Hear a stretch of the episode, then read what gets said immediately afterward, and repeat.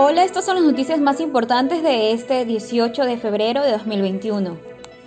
Variante sudafricana de la COVID-19 reduce la eficacia de las vacunas de Pfizer y Moderna. Un estudio laboratorio de indicios de que las dosis de las mencionadas farmacéuticas producen al menos dos tercios menos de anticuerpos contra la variante sudafricana de la COVID-19. En el caso de Efraín Ruales, la policía local no cuenta con información oficial. Por el momento, en la investigación por asesinato no existen personas detenidas.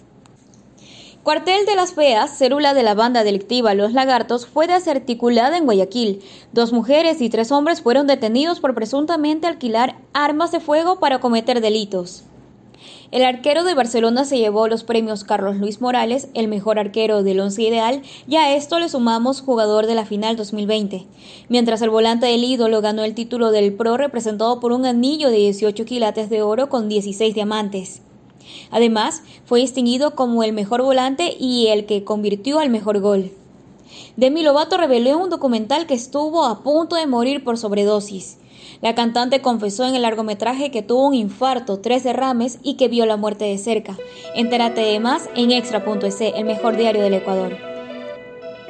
Díaz y Burray barrieron con los premios de la Liga Pro 2020.